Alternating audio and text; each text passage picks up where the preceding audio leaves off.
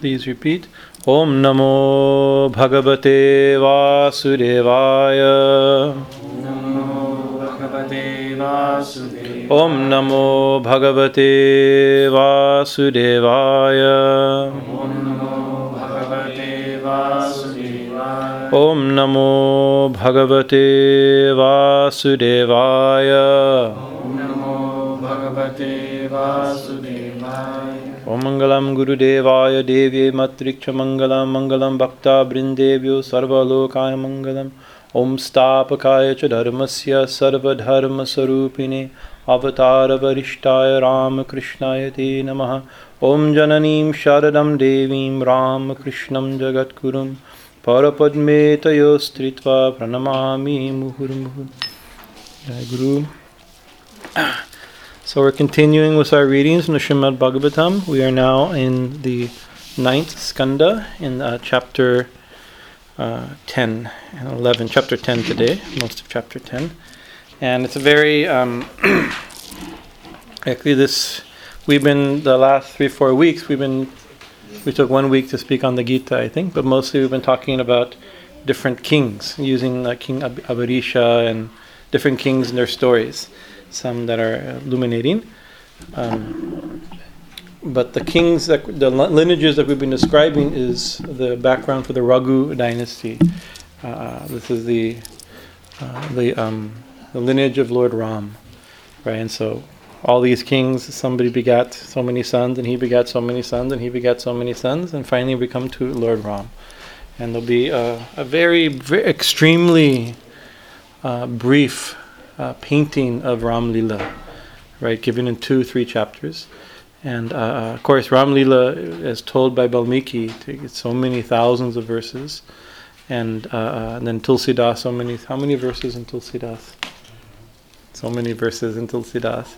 And then there's the Adhyatma Ramayana and Shakti Ramayana and so many different Ramayanas. There's actually over three hundred uh, different versions of the Ram Lila story. Some. To- uh, uh, The most famous, of course, is Tulsidas. He made he made popularized it with such devotional content, and devotional telling. But uh, and the foundational one is considered this Valmiki. But there's even uh, versions of Ramayana that are written by the um, there's Buddhist Ramayanas. There's versions that are Jain. There's a Jain Ramayana. In it, Jain. Uh, um, um, See his face. Uh, uh, um, Jain uh, uh, Buddha is a, a, a, a sorry. Lord Ram is a, a Jain master, and so Jains, of course, their ideal is absolute nonviolence, ahimsa parama dharmo, right? Uh, uh, but how can Ram is the example of dharma? How can if he kills Ravana, then he's not a perfect example of dharma? So in the Jain Ramayana, Lakshman kills Ravana, right? And Ram still remains a perfect master. So the story has been told so many. There's also a Shakti Ramayana, I forget the name of it. And in it, it says Ravana, you know, how many heads does Ravana have? Ten, Ten heads, right? So that's our Ravana. But the Ra- Ravana has been born. There's been many other Ravanas, requiring many other Ram Ram incarnations to kill. So there's one Ravana described in the Shakti uh, Ramayana that has a thousand, thousand heads or ten thousand heads. And he's so powerful that Ram does everything he can, and he can't kill Ravana. Right, and so he's Sita's waiting to be rescued, right? So long, you know, and then Ravana comes and and he can't kill Ravana, so Sita goes, "Fine, I'll kill Ravana," mm-hmm. and she manifests as Mahakali, and very easily cuts off the heads of Ravana and kills Ravana, and then becomes Sita again, right? So in that story, Sita kills Ravana, not, not Ravana. So so the version being told in the Bhagavatam is a very uh, light version. It's told in vi- extremely, oh, just a brushstroke. It's amazing how just in a few lines the entire history can be told. That's a real masterful poet. The master is Valmiki Ramayana. Hmm? Valmiki. Valmiki, of course, is the most famous. That's the most famous, right? But it's also very complicated. it's, it's not a simple story in Valmiki. Tulsidas makes it more simple, very clearly who and what Rama is doing. Valmiki is very more complicated. And there's also, Sri Ramakrishna had great faith in this called the Adhyatma Ramayana. Adhyatma Ramayana means the spiritual Ramayana. Right, and that's an extremely non-dualistic text, very much appreciated by Advaitins. Advaita Bhav is there. Sri Ramakrishna would quote it very often. but so but here it comes in the in, in the in, in the in the tenth and the ninth skanda of Bhagavatam. Why? So our guru, our sannyas Guruji Swami Omananda, he explains why Ram Leela is told before Krishna Leela. At least so much is told. It says the, the um, Srimad Bhagavatam is about Krishna Leela, but so we've been joking. We've been reading Srimad Bhagavatam for I don't know six years, seven years, and we haven't um uh, we haven't heard Krishna's ankle bells yet. Right, we haven't smelled any flowers in his hair, anything. Barely Krishna Leela is told. A few in the very beginning, a little bit about his life in Dwarka is there, but almost nothing. It will come in the, in Ekli, and we're in next skanda, in tenth skanda. We're almost to Krishna. So right before you tell Krishna, you have to tell Ram. And so although, why is that? Of course, so many Leelas of Nisringadev and Varaha and all, all the different avatars are told. And so Ram comes before Krishna. But he says there's a deeper, important reason. He says that people m- people misunderstand Krishna Leela. People, very easy to misunderstand Krishna Leela, because it's told, the life of Krishna is told in a in a romantic language, and it's easy to misunderstand because we, we have we understand our own mind and our own nature, and so we read such stories, we, we put our material conditions onto a story of the absolute and therefore misunderstand it. And not only misunderstand it, it can also be misused, right? Exam- there's many examples. I mean, uh, uh, uh, uh, people saying, "Oh, I'm Krishna. You are you are gopis. Let us enjoy Rasa Leela," like that, misutilizing this and convincing people all kinds of rubbish things, right? Swami Shivananda, in one book, Bhakti and Sankirtan, he gives a very strong. He says Swami Shivananda does not believe in Satan. He's not a Christian uh, follower, right? But he says such such such gurus and sadhus and and. and thing who's saying, "Oh, I'm Krishna, you are Radha, let us enjoy Rasa," trying to misutilize this idea. He says they're Satan's messengers, right? So he's using very strong language. They're the, the most, because uh, not only are they are they uh, twisting things for their own self, but they're they're polluting the most pure story, right? Of Krishna, Krishna and the gopis, the, the romantic, the, this, described in romantic language, but it's about the nature of the soul, relating between the soul and God. But so the Ram Leela is very hard. You don't miss. It's hard to miss. Maybe you can't understand it, but you won't misunderstand it. It's nothing uh, too esoteric. He's an example. Ram is an example of Dharma, and you won't misuse. Nobody's going to say, "Oh, I am Ram. You are Sita. Let's go to the forest and do tapasya." Right? That's not. That's not. Be, that's not how people are are pulling uh, misutilizing like this. Right? So it's not so easy to misuse. Right? There's a principle I was remembering the whole morning. I've been trying. There's one line. There's a. There's a, a A line of a sloka. I don't even know where the sloka is, but this is the uh, uh, why Guruji mentioned why uh, Ramayana is told first. And I'm, I, I, I'm going through my notes. I found scribbled somewhere the note, th- this line: Narayana paro vyaktat. Narayana priyo vyaktat. Narayana, Lord Vishnu, God, the, the divine Vishnu, Narayana, who is incarnate as Vishnu, who is incarnate as uh, uh, uh, Ram, who's incarnate as Krishna. That's the general way of understanding, however you want to understand it. The, the divine, what's it, paro, beyond, uh, avyaktat, this material world.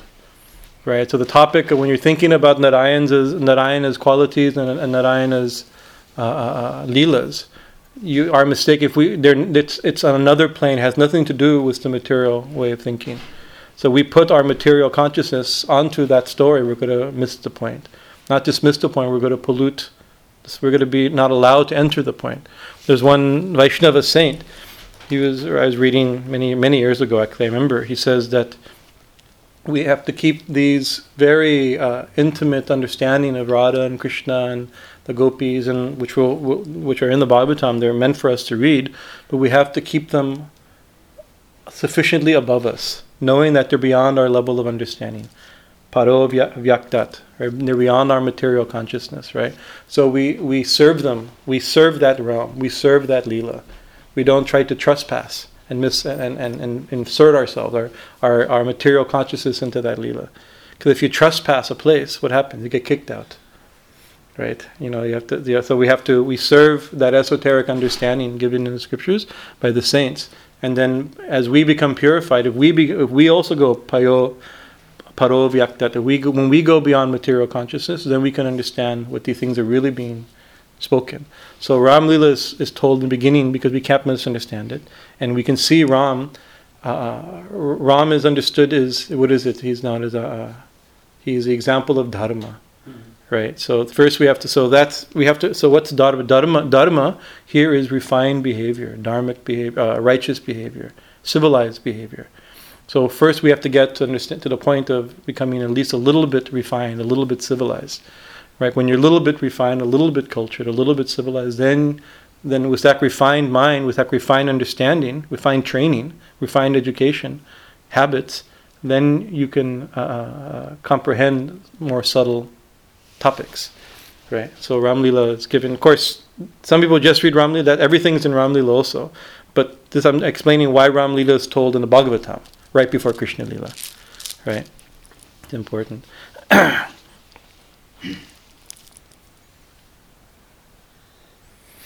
So let's let's uh, Rama's great. So we're starting. Uh, we we'll read. I'm mostly reading from um, the uh, translation by Swami Tapasyananda from the Ramakrishna Mission. Um, but there's a few. Uh, I was looking. I I mostly read this translation, but I was looking at the the original verses, and a few verses, few words jumped out. So I scribbled out. Oh, that's that. So I scribbled a few verses. I didn't get a chance to really translate, but I scribbled some verses in order to to uh, bring a few important points out. But like I mentioned, this is not not a telling like Ramayana, like like Tulsidas or like Valmiki, or his very brief, almost you can recite it in a few, probably in five six minutes you can recite the whole story. Cliff. It's just, it's cliff it's a cliff note. It's, yeah, a cliff note. So it starts. Shuka says.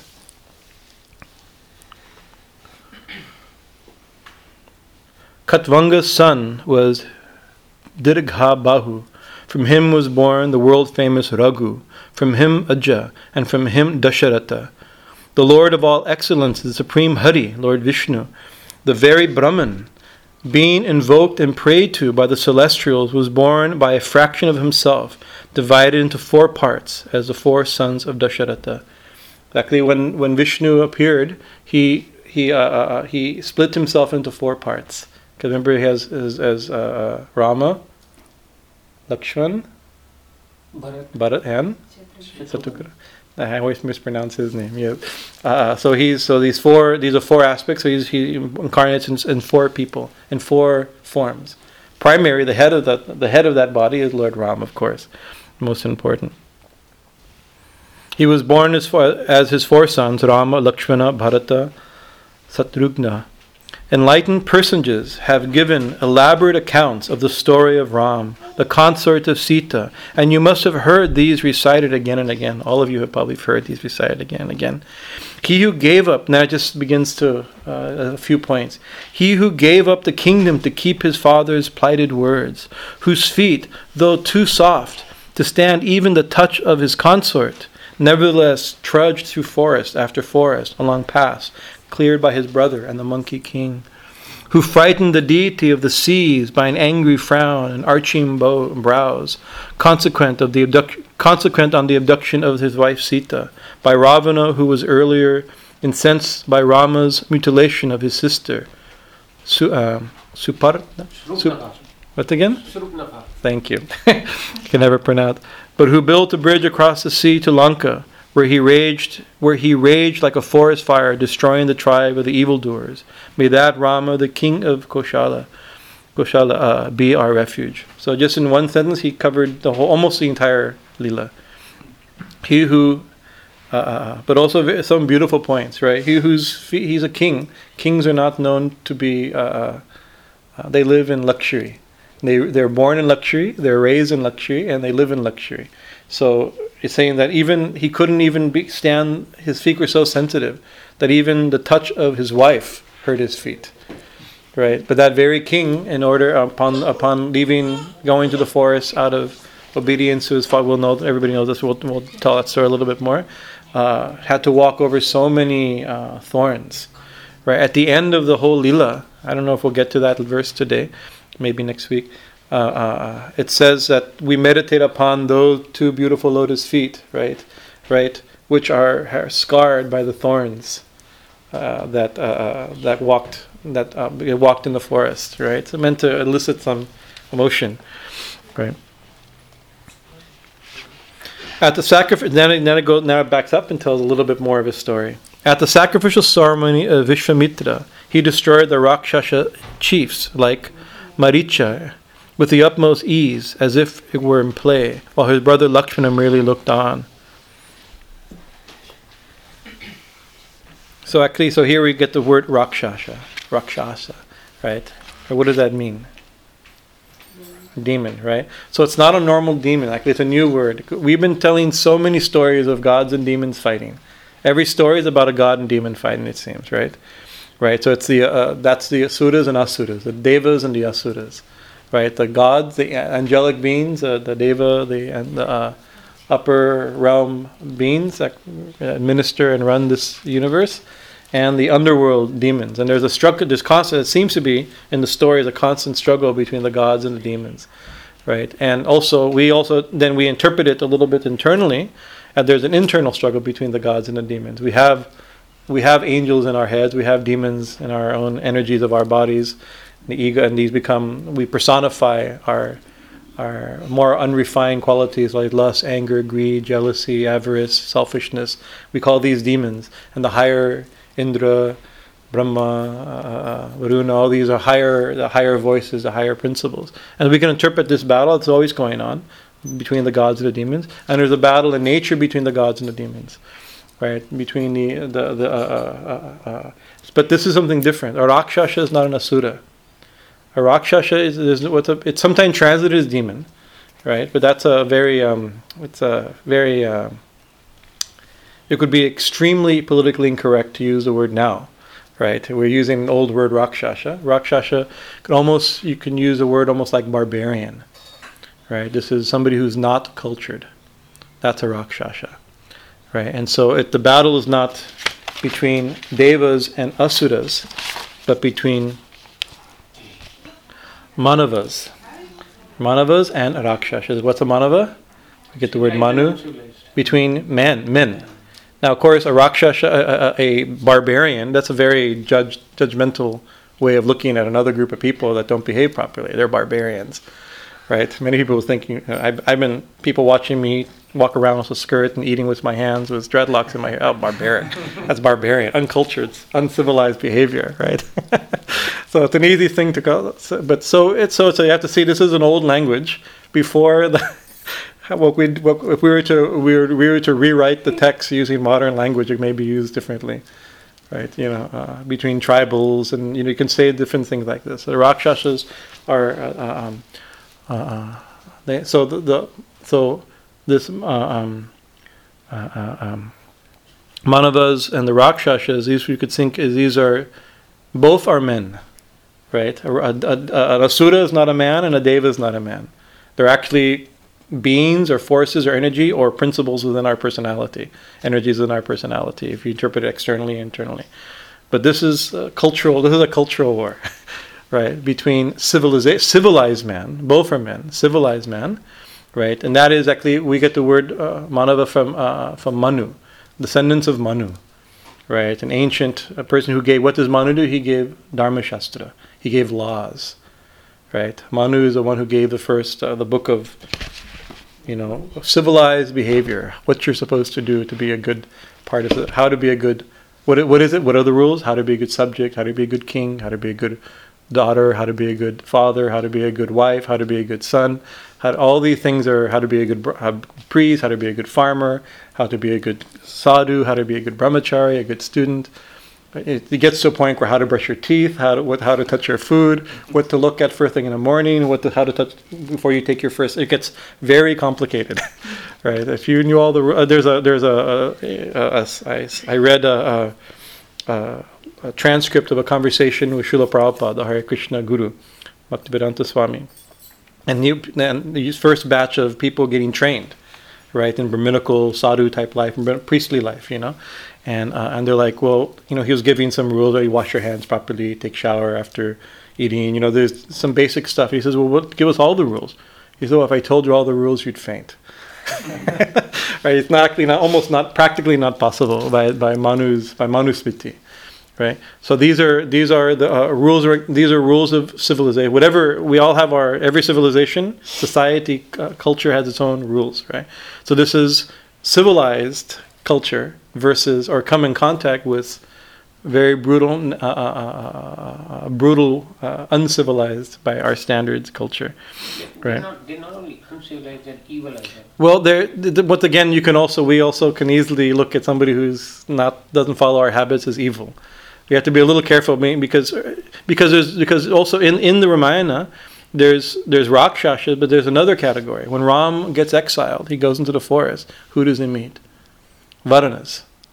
Right, Varana we sometimes translate as monkeys, right? And that's a because it's a, this is a, a very magical story. We have flying monkeys and all, you know, it's a magical of magical beings, right?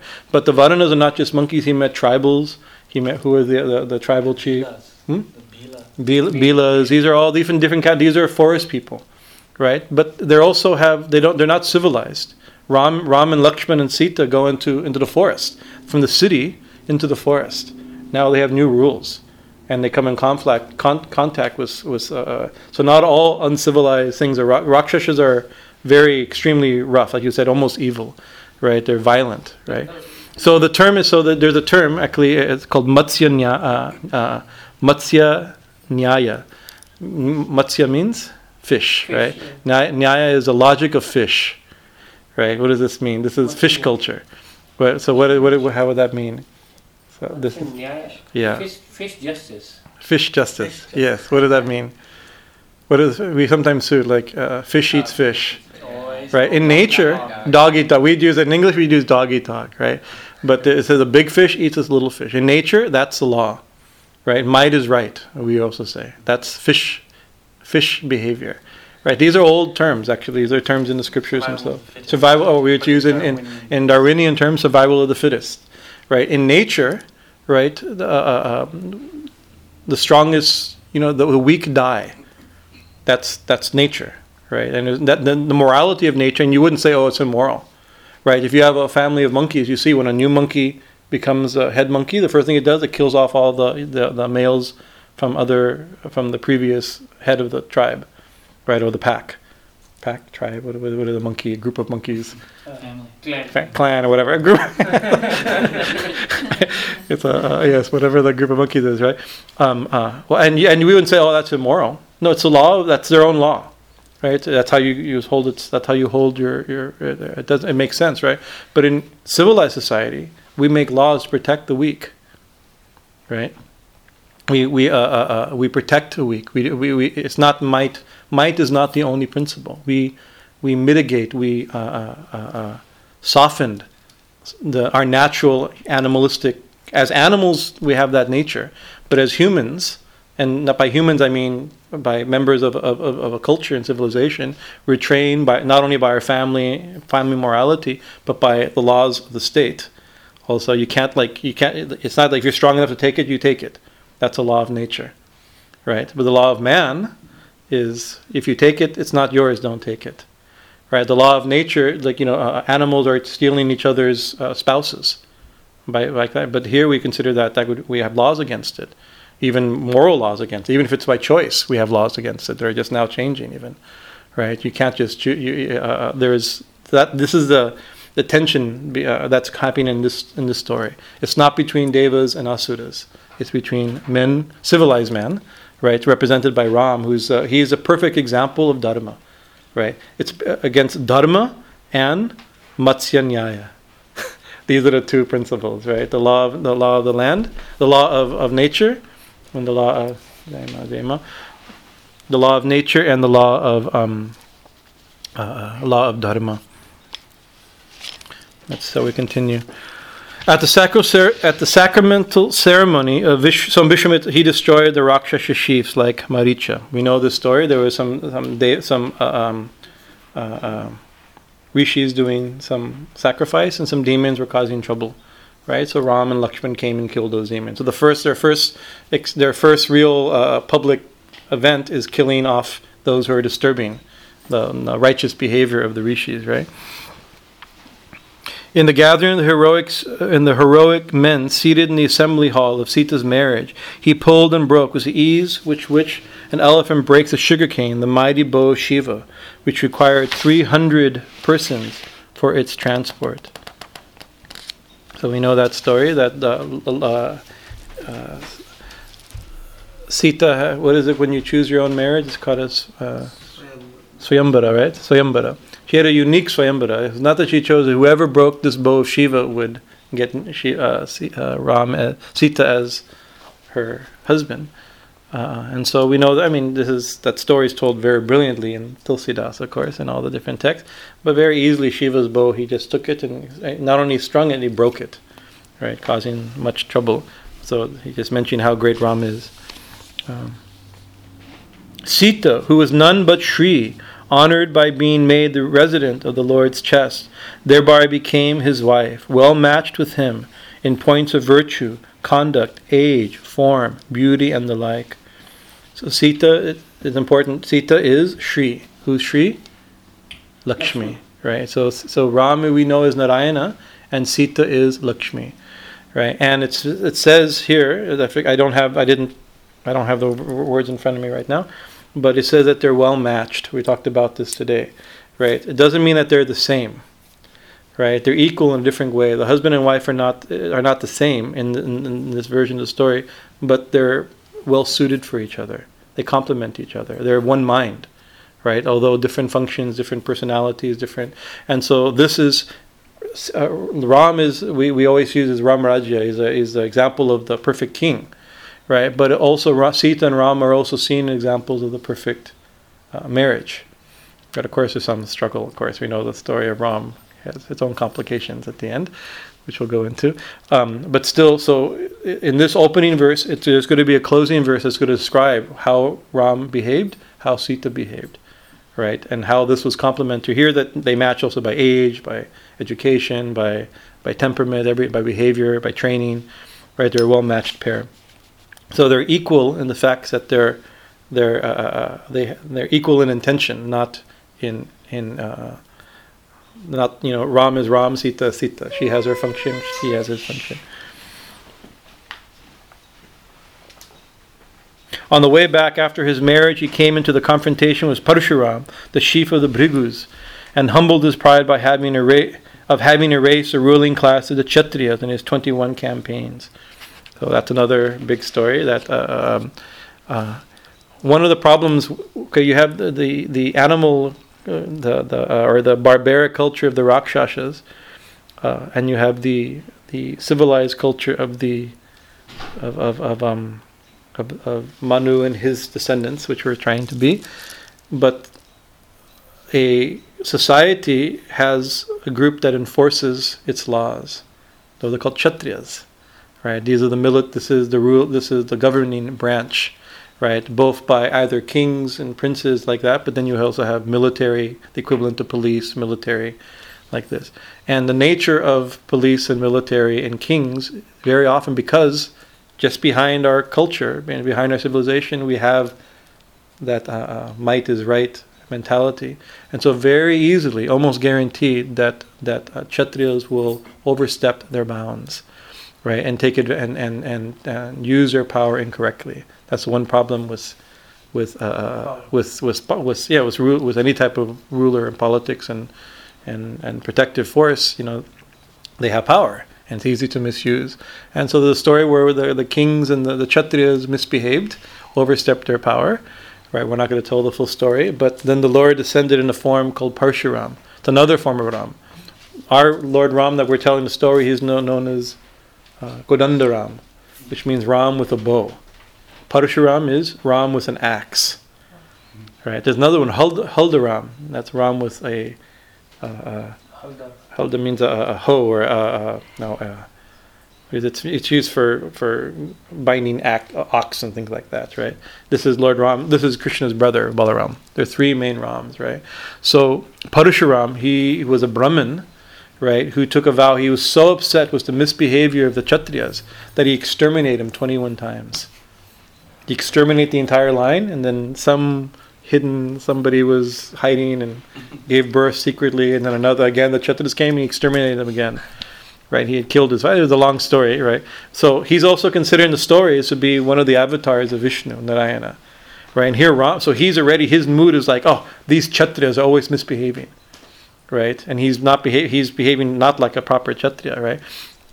And what does Ram do? He goes and he breaks the bow of Lord Shiva, right? Lord Shiva is he's Brahman itself, right? He's the highest ascetic Brahmana, and here's this this prince who's going and broken. It's a great insult. Again, the, he he said again the kings the the the, the military has, has misbehaved, right? And he comes and he he comes to kill Ram, Lord Ram, and there's a very funny story, a very funny scene of Lakshman and and um uh, and Parashuram. Uh, actually, the uh, the the uh, what is it the Uh,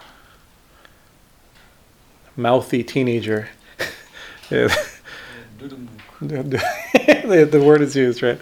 Yes, yeah, that you know our teenagers who start talking back and, they, and very caustically towards towards adult, this is coming from Lakshman. Lakshman had that nature. But anyways, Ram calmed everything down, but also humbled him, right? So here, that's a quick reference to that Leela. On his way back after the marriage, he came into the confrontation with Parshuram, the chief of the Bhrigus, and humbled the, his pride, having erased, having, have, of having erased the ruling class, the Kshatriyas, twenty in his twenty-one campaigns, submitting willingly to the command of his helpless father, who, being under the domination of his wife Kaikeyi, was compelled by the bond of his plighted word to exile him. He, Ram, abandoned the country, country, his wealth, his house, his relations and friends with utmost gladness, as a yogi gives up his body, and went to the forest accompanied by his wife. May that Rama protect us.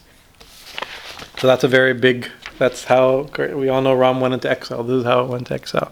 In just one one one sloka, uh, two slokas, this whole story is told. One sloka, the whole story is told. Right? We know the, uh, many also that uh, Dasharatha, his, he had three wives, three wives. And uh, his favorite wife, his senior wife, of Kaikeyi, uh, um, uh, uh, during an uh, intimate moment, he offered her a boon, right? He says, "Whatever you want, I shall grant." And she she said, "Oh, well, now I don't want anything. Later, I shall ask for what what my, to, for my boon," right? And then, so we all know the story. Ram came of age, and uh, and Dasharatha wanted to install him as Prince Regent, as acting king, and he would retire. And and while well, they were away, actually, it was away during um, uh, uh, uh, at that time. Um, and at that time, his wife asked for a very horrible-sounding boon, and that boon was that uh, you're actually, of course, we know it's on the advice of the maid. That's another story. It's not told here, so I'm not going to delve into it. But the, the, the he says, "You exile Ram for fourteen years and install my son, no, install um, Bharata uh, uh, as um, as uh, uh, as king." Right? And you imagine what this did to the father. He like fainted. Oh my! What? what how is I going to exile my son and and and like this? But upon Ram returning, hearing this, he actually said, "Oh, very good. Whatever my father says, I shall do." Right? So who's Ram? Who's the favorite? Who's the crown prince? He would be the crown prince, the senior uh, son, uh, most beloved, most favorite. He gave up his ki- he gave up his rulership in his kingdom and entered the forest like an, like an ascetic. Right? Very difficult to do, because to keep the word of his his father's word, his father promised. Even his father said, "We I, you don't have to go. I don't think this is legitimate. This is not a real. This is not a good uh, uh, request." Right? No, no, no! I don't want any. My father's word should never be. He should never be a liar. His promise. His promise. His word should never be. Uh, he never be. Uh, my father can never be a liar. I shall follow. So, he's held. This is the first. This is one of the first times that that, that Ram is seen uh, as a great example of a dharma that we couldn't follow. Right? How many would give up their kingdom just for some foolish, a foolish uh, promise given the time of weakness? Actually, so we normally wouldn't do. Uh, uh, uh. But uh, so this is uh, it shows Ram's. He gave up his kingdom in order for dharma. This is the dharma of of of of, of obedience to the father and service of the father. We can go into it a little later. Go. But beautiful, as a yogi gives up his body, right? Just a yogi, because a yogi is not. What does that mean? A yogi is not attached to the body. So at the time of death, he easily gives it up. Right? So it means Ram, he's not attached to his kingdom. Right? So he can give it up easily. For a higher principle, you can give it up. The higher principle here is dharma. Right? It's manu dharma. May that Rama protect us. These are all in the forms of prayers. Da, da, da, da, da, may that Rama protect us. So they, they just say that uh, mm. Raghu, Raghu could read. Mm. uh, like the Rabu clan, uh, they give a promise. They keep yes, they keep a that's, promise. That's yes, he's keeping. He's keeping the family tree. This, this, this, this is about. This is all about that law, that yeah. principle, right? Then he mutil- mutilated the lustful Supan uh, Supannaka. How do you pronounce that? Uh, thank you. I won't pronounce it properly ever. He, who attempted to kill Sita. So that's just told in also one sentence. Everything's told in just one sentence here, right? Um, hmm. They don't think it's told. Is it told later? Hmm. So this is a this is another classic example of the two worlds meeting. The Rakshasa world meeting the civilized world. In the Rakshasa world, if you see an attractive person, you can make with that person. What's the problem? Right? So she she's in the forest and she sees Ram, so handsome, so beautiful. Who's more handsome than Ram? And he goes, "We should you should become my lover." He goes, "I'm a married man." Right? Not possible. He represents. The, it's not possible. He says, "You can go to my husband. You can go to my brother if you want, because he's his wife's not here." Kind of a test. Like, and, and and Lakshman's like, "I'm married. Also, my wife's not here, but I I still have a wife." Right. So the two little aspects of two ways of interpreting this uh, uh, proper civilization, and and and so she said, well, so she thinks, well, if I get rid of the wife, then he'll love me. Right. So she immediately goes and tries to kill Sita. Right, you know, because Sita, that like, if I kill your wife, then you'll, def- then you have no, then you have no problem. Your wife's no longer here. You're no longer married. You can easily come to me, and we can have a nice relationship, right? And so it's story Ram and Lakshman. They they disfigure her, right? And and it's a very complicated story. Also, many uh, books, people have done doctoral theses on what this means and the influence of this. I've read one doctoral thesis on this point in U C Berkeley. Um, he cut off, I think he cut off a breast and cut off a nose, his nose, and some different nose and ears like this, right? And disfigured her and sent her back, right? This is a punishment or this type of behavior, right? And when she went back, she told, and she, her brother is Ravana, right? And she told Ravana what happened to her. And Ravana, of course, got very upset, right? He kind of like, go protect me. But then she also knows Ravana's nature. He says, and you see, he's very handsome, but you know, that woman that I tried to kill, she's so beautiful, right? Oh, really? How beautiful, right? Even hearing about her, saying, well, I should have her. This is the nature of that, that the Rakshasa attitude. If something's beautiful, I should enjoy. But she's married. Doesn't matter. Married. Married doesn't matter. I'm married too. I have so many wives. I have so many concubines. I've I've I've had my way with so many women. Or anybody I want, I take. That's his nature. I deserve it. I deserve it. And and and nothing, he's strong, right? That's the thing. He's not. A, he he's he's might is he's he represents the law of the jungle. That's another way of saying law of the jungle, I guess. Right, right. Ravanakli name. Uh, uh, uh, means he who makes others cry, right? This is uh, the etymology of his name, right? So his nature is like he's very cruel, right? But he himself, Ravana is a, a very mysterious figure, right? And Ravana is, uh, uh, uh, actually Ravana is a Brahmana. Interesting, right? Yeah, right, he's a Brahmin, right? But he's not a very good Brahmin. That's the thing. When we know, not told here, when Ram, in, in Valmiki it's told very elaborately, when Hanuman goes to spy and find out what's going on in Lanka, he sees Vedic sacrifices going on. Swaha, so many things going on. He sees Brahminical culture, but not refined. All the mantra is being done, but still out of self, still, he's a Brahmana, but he's very, he's self-centered in the story. Right, and his big crime is he's he's he's he want he's trying to enjoy Sita for himself. That's a big story, right? But there's other versions of the Ramayana where Rama is where Han, where uh, Ravana is more heroic. You realize he's a great he's a great devotee. Like the the, the Asuras, there the Asuras are one thing, but the, uh, Ravana is a devotee of Shiva and a devotee of Kali, right? We actually ch- chant hymns that are attributed to Ravana. The Tandavastotram, I think, is one of them, right? Tandavast- Shiva Tandavastotram is one of them. Some people even hold, although this is unlikely because it's there's modern language in it, but this Mahishasura Mardini Stotram, Jai Jai He Mahishasura Mardini, some people say written by Ravana, right? So Ravana was a great devotee. He got so much of his power by worship of Shiva and Kali, right? So it's a thing. So it's a very it's a very mysterious. You can't just make him into a demon. He's a mysterious character, right? He has a part to play. Right? He's also playing his part. So anyway, so that's a quick story. He decimated the Asura army of fourteen thousand led by her relatives Kara, Dushana, and Trishiras with utmost ease as in play, himself carrying his bow, his bow too formidable, too formidable for anyone else to handle. He wandered the forest from forest to forest and took his residence there, stand, st- standing every form of difficulty, or withstanding every form of difficulty. He lived in the forest so long. O king, Ravana became lovelorn on hearing about the beauty of Sita. He sent Maricha to draw Rama away from his forest residence. Attracted by Maricha in the form in the form of a wonderful deer, he went far away into the forest in pursuit of him, and in the end killed the deer with a sharp arrow, as Rudra killed Daksha. As a wolf carries away the lamb in the oppose, an opportune moment, Ravana carried away Sita during Rama's, abs- Ravan, Rama's absence from the forest dwelling. So this is a quick, when Rama, how to how to attack. He knew that he couldn't just attack Rama easily, uh, couldn't steal Sita so directly. So he came with a plan. He got one of his uh, um, followers who had uh, who had a de- who had some relationship with magical power. He had magical power, and, and when he was a rishi in his own way, a little bit of a like magical, more of a magician than a holy man, right? But still a sincere person practicing, who had the power to shapeshift. And again, this gets into magical world.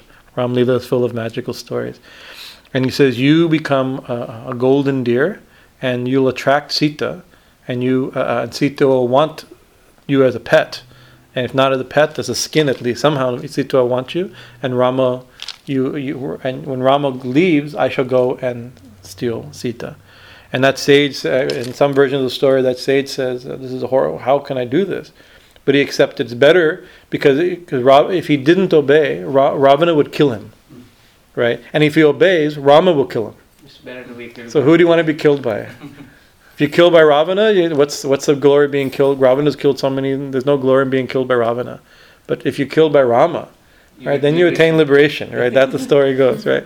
So he figured this is bad, but better better this than just another birth, right? And some lower lower thing for being killed by a demon, you know, not a very high claim to glory. What's your, you know, when you get to heaven or something, you're like, how did you get here? It's like, oh, I was killed by some demon, you know. Some monstrous king just assassinated me. That's not a very, it's a good thing to tell your friends, right? So he accepted like that. And so this story is not told, but there's a famous scene everybody knows when uh, Rama, uh, he, he, told, he left Lakshman, you protect Sita, I'm going to f- chase that uh, deer, right? And so uh, Lakshman, obe- obedient, was protecting Sita. And then that same sage or that same magician began to mimic Ram's voice. Lakshman, help me, right? And uh, uh, uh, uh, and then Sita freaked out. Oh my God, Lakshman, go save, something's wrong. He said, no, no, Ram is, he's he's God. And he's he can he's I've seen him. Ki- he's he broke Shiva's bow, right? I've seen him kill. He fight thousands of people in one shot. He's one little deer. There's no problem. He goes, no, no, no, no, you, why are you trying? Oh, and then she accuses accuses uh, Lakshman, oh, you're trying to steal me, you're about, you've gotten rid of Rama, all kinds of things that are emotional, in an emotional trying moment you come up with, these different things. And so Lakshman, reluctantly, he left. But first he took, uh, and he drew a circle around the kutir, where Sita was, called Lakshman Rekha. Rekha. Rekha means lion, right? And, uh, uh, uh, and he says, don't step out of the circle, right? So much is written on that. Many things that, that, that uh, but many scholars have said that circle is civilization. On the outside of that circle, the rules of the forest apply. Inside of that circle, the the rules of civiliz- civilized society applies. Ram's, Ram, that's Ram's realm. Don't step out. And we can also think that's a, a bit of a message. As soon as we step out of the principles of civilized society, right, then we're in some danger. How easily we can something can pull us away easily, right? That's one sub meaning of this story. And so uh, then, what did happen? Ravana came in a, in the guise of a of a sadhu, right? Bhiksham dehi, bhavati bhiksham devi. Oh, good woman, I'm hungry. Give me some alms. And so Sita, being a woman of that culture, right, from inside the house, who says, uh, I can't go outside, right? My husband's not here, so I cannot go outside to meet a man without my husband's presence. Old culture, right? Uh, um, if, you say, if he says, but I can't go outside, but if you come a little bit in, I'll feed you. And Ravana, Ravana can't go inside. He goes, no, no, no. What is it? To go coming, me going inside? It's also he also said, uh, how can, you're an unmarried woman. I can't go inside. But it also means because as soon as you step in, if it, it, within that those rules, he would be very much condemned, uh, because, because within the rules of civilization. But if you step out, the rules of the jungle apply. Right? He's stronger. She's weak. He can easily take her and, and steal her. He, he, right? He, he burn, like, you get, you know, of course, there's many things, but this is I'm giving some a little yeah, yeah. bit uh, yeah, yeah, yeah. academic yeah, yeah. Uh, interpretation. A little bit. Forgive me. I, I st- this is what I have some pollution. My pollution in my brain is a little bit academic approach to absolutely true divine verities in the stories. Right? We give this, and we can't help think of it. Think a little bit this way. Um, So uh, then she says. So then she she t- she takes the food and sticks it out the door. And he says, "What type of what? How do you? This the way you're in your family is how you feed holy men, right? Come out and feed me."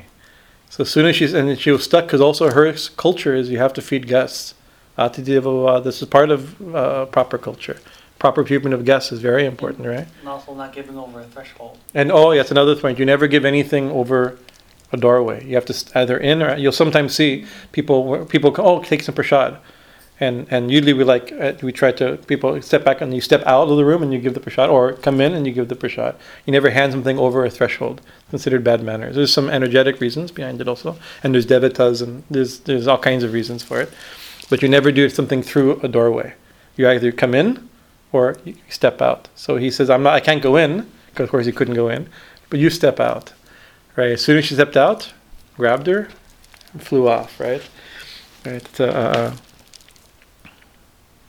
uh, where are we? As a wolf, and so this is as a wolf carries away a lamb at an opportune moment. Right, as soon as you're not paying attention, a wolf will come and steal the prey. Just like that. It means truly the law of the land. And nobody can, and, and in that situation, you wouldn't blame a wolf.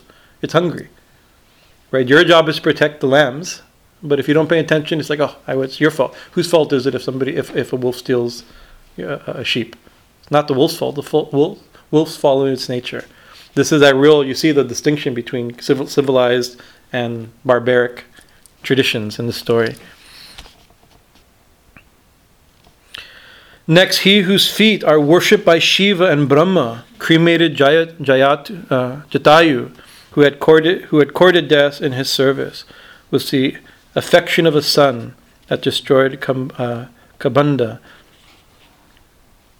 Uh, so uh, we all know uh, when Ravana was stealing Sita, uh, Jatayu, the very old uh, uh, uh, vulture, he fought and was killed by or injured by Ravana. And when Rama found him, he told he told what happened, right? And then as he died, he buried, he cremated him, performing just like a, a son would cremate his father. A beautiful, incredibly beautiful scene. We won't go too much into it. Uh,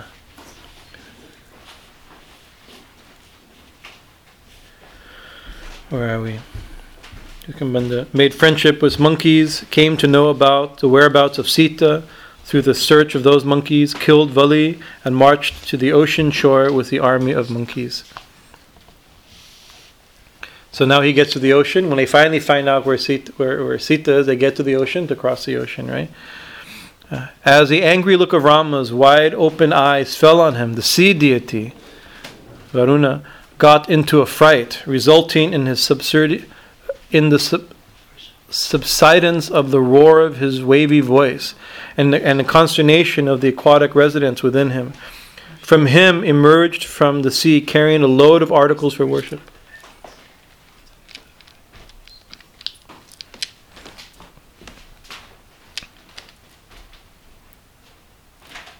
So actually, so the scene, this scene is when he wants to cross the ocean, and the ocean, he says, "Split, ocean, let me cross," and nothing happens, right? So then ang- uh, uh, Ram gets angry and pulls a bow, and says, "I'm gonna, I'll destroy you," right? Everything's personified, right? So the king of the ocean comes immediately. He says, "I don't want to destroy my ocean," and all things.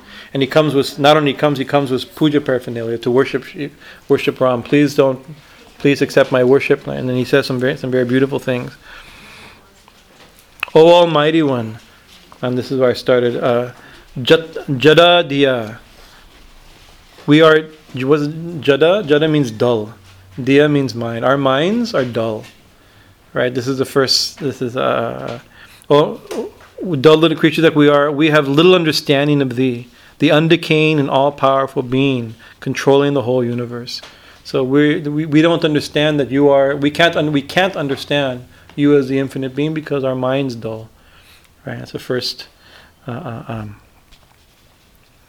being controlled. Uh, now we have come to know thee and understand that you are the ruler of Prakriti, from whose qualities the Sattva, Rajas, and Tamas have produced the Devas, Prajapatis, and Rudras. You are the Lord of of the whole nature. O hero, thou, uh, yeah. O hero, thou art free, f- free to go across the sea. This the sea. Destroy the monstrous Ravana, born of the dirt uh, of Iravas, a veritable Ravana or bully who makes all the three worlds weep and wail, and recover thy spouse Sita. Here is you are. That Ravana is a veritable Ravana, meaning one who calls others to weep. Right. So here is actually the the the, uh, the term is very um, it's, uh, born of the dirt. Uh, ava ava miham. Avamiham is, is dirt, but it means, what does it mean born from dirt? Right? Actually, burn, like, it's it's it's a very clever insult. It means born like like urine. Right? And so this is a it's a, it's a very interesting term, because I'm thinking of my guru's guru, my uh, grandfather, uh, Dada Guruji, uh, Handiya Baba, Yogiraj Handiya Baba. He has a small, uh, my Guruji wrote a small collection of his teachings, right, in Hindi. And one of them f- says that children and urine come from the same place, meaning through the sexual organ, right? If one has good culture, good character, then one one is considered a child. If one has bad culture, one is considered urine, right? This is a little a strong word, but he's he's kind of playing like the Ravana, a human being, but he, we consider him coming like filth. Right, he's not to go cross the ocean and kill that filthy person. Right, verse fifteen. O hero, thou art free to uh, uh, build across the sea a bridge that will spread thy fame everywhere.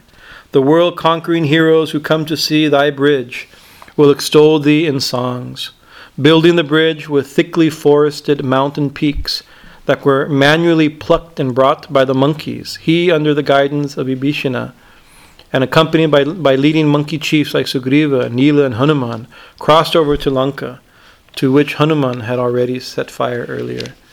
So it's a very quick line, you know, he built the bridge and crossed. Of course, the description of it is that they, they, they threw boulders and, and, and pebbles and dirt and sand to build the bridge. But then in some of the stories we know that it says that some of the rocks floated even. They went quickly. And in the story, this gets also into the magical realm of mysticism, right? It says that, that um, the, the monkeys were, were, were riding Ram on the rocks. And he put, and the rocks began to float. Uh, we went to uh, Rameshwaram, and there's some floating rocks in Rameshwaram. There's some floats, the rocks that actually float. Very interesting. So who knows ancient history? There's I didn't see I didn't see Ram written on them anymore. The Ram has been washed off. But there's actually floating rocks in Rameshwaram. I think made of lava or something, some light stone like that. Very interesting.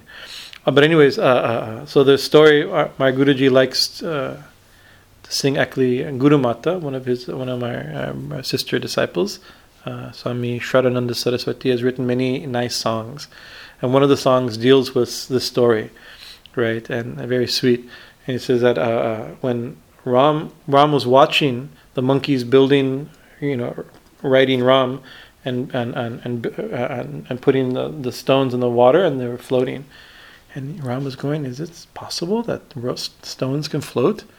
Right? And so he secretly, you know, when no, when they're all busy, he goes over and takes a stone and puts it in the water and it sinks.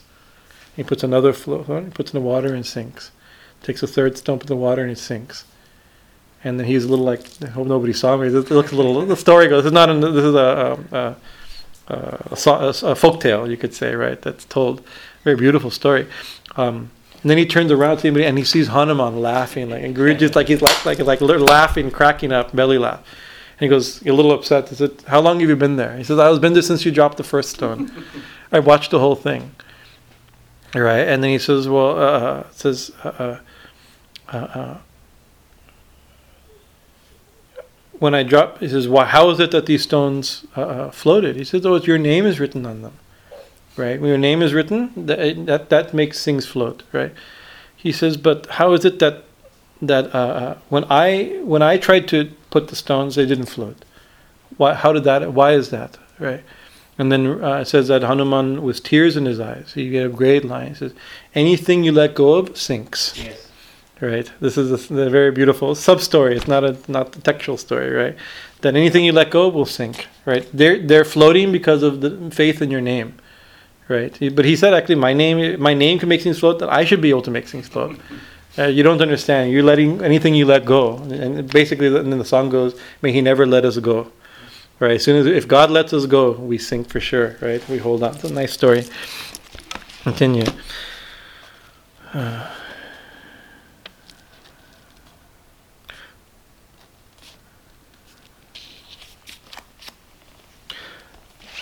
like a lake that has been ravaged by the herd of elephants, the city of Lanka, besieged by the army of monkey chiefs, was soon in shambles.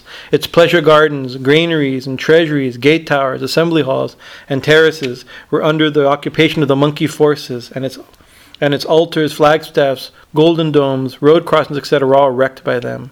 The Rakshasa chief Ravana thereupon dispatched, one after another, all his great warriors to the battlefront. Warriors like Nikumba, Kumba, Dumra Raksha, Dum, Durmukha, Suranta, uh, Nara, Narantaka, his son Indrajit, Prahasta, Atikaya, Vikama, Vikampana, and finally Kumbhakarna. Rama, along with Sugriva, Lakshmanan, Hanuman, and, and Gan, uh, Gandamada, Nila, Angada, Jambavan, Panasha, and other monkey chiefs faced the army of Rakshasas, which was formidable, formidable and well-equipped with weapons like swords, trident, bows, arrows, darts, double-edged swords, javelin, laces, lances, and, and, and, and swords. The leader of Ramana's, Rama's armies, like Angada and others, joined in combat with well-matched opponents on the opposite side, consisting of elephants, regiments, infantry, cavalry, and chariots. With trees, mountaintops, maces, and arrows, the monkey forces of Rama destroyed that army of Rakshasa mobilized by Ravana, and that had lost his luck and good fortune because of his laying violent hands on holy Sita. So one thing is that he's throwing, uh, who in this, spe- if, if you take the story as it stands, on Rama's side is Rama and Lakshmana, right? These are the two humans, right? And you have then you have monkeys, bears, squirrels, right? Or if you give them a little more literal or, or less literal interpretation, tribals, uh, farm uh, villagers, like like this, right? And so they they have Rama has an arrow, bow and arrow, and Lakshmana has a bow and arrow. Everybody else is are throwing rocks and sticks, right? And still they're able to win. Right? Why? Right? Because uh, look, it says uh, here it says Lakshmi, but actually it's a fortune, good fortune, Mangala. Mangala, they had lost Mangala. We go Sarva Mangala Mangalye. Oh, auspicious of most auspicious beings. Right? They had lost auspiciousness. Why? This is this verse is very beautiful. I translated. I wrote this. Didn't translate. I wrote it down. Sita vimarsh vimarsha, hatta mangala aravanisham. Sita. Sita Bimarsha. Sita bimar, Bimarsha means anger, right? Sita's anger. They tried to, why? Uh, uh, Hatta. Hatta. Hatta Mangala. Means, Hatta means condemned or lost or dissipated, right? Because of Sita's anger, because of displeasing the Divine Mother, right? The Goddess, right? Hatta Mangala. Their Mangala has been destroyed. Their luck, their fortune, their benefit. Uh, I don't know what's a better word. It's hard. We've at one time tried a long time to define Mangala. What? How to define Mangala? Fortune. Good fortune. Their fortune. Their luck. Luck change on their side, right? And it says uh, Ravana Isham means those to whom Ravana is their lord. The followers of Ravana lost Mangala because of angering Sita. That's really what the verse means, right? But the words are very beautiful. Ravana Isham. Those whose lord, those who follow, whose example, who's Ish, Ishvara, is Ravana, right? So this is so these verses. It's just told very briefly, but there there are certain verses that are meant to teach something, right? If you follow Ravana's life, you'll lose your Mangala because you don't have proper respect for Sita, right? And so you take Sita a larger way as a goddess, as culture, as the self. So many ways you can take take Sita, right? As the, the divine qualities of nature. You try to, what is Ra- what's Ravana's crime? He saw a beautiful woman, he tried to take her, take her, right? You can take that other way. You can see a forest and try to use it. You can see uh, natural resources and call it yours. You can see money and try to possess it, right? You can put Sita, Sita is all these, Sita is everything. Sita is Prakriti, right? And she's the one behind Prakriti, right? So she's so if you if you have the wrong attitude by following Ravana's way, you you don't have the respectful attitude towards nature, towards the divine qualities of nature. Another example, there's a book called The Cult of Draupadi. It's a two-volume book I read in college, right? Uh, because Draupadi, Draupadi is a very fan, she's a very deep. There's a whole group that considers Draupadi the goddess herself, right? Draupadi is a Pandava's wife, right?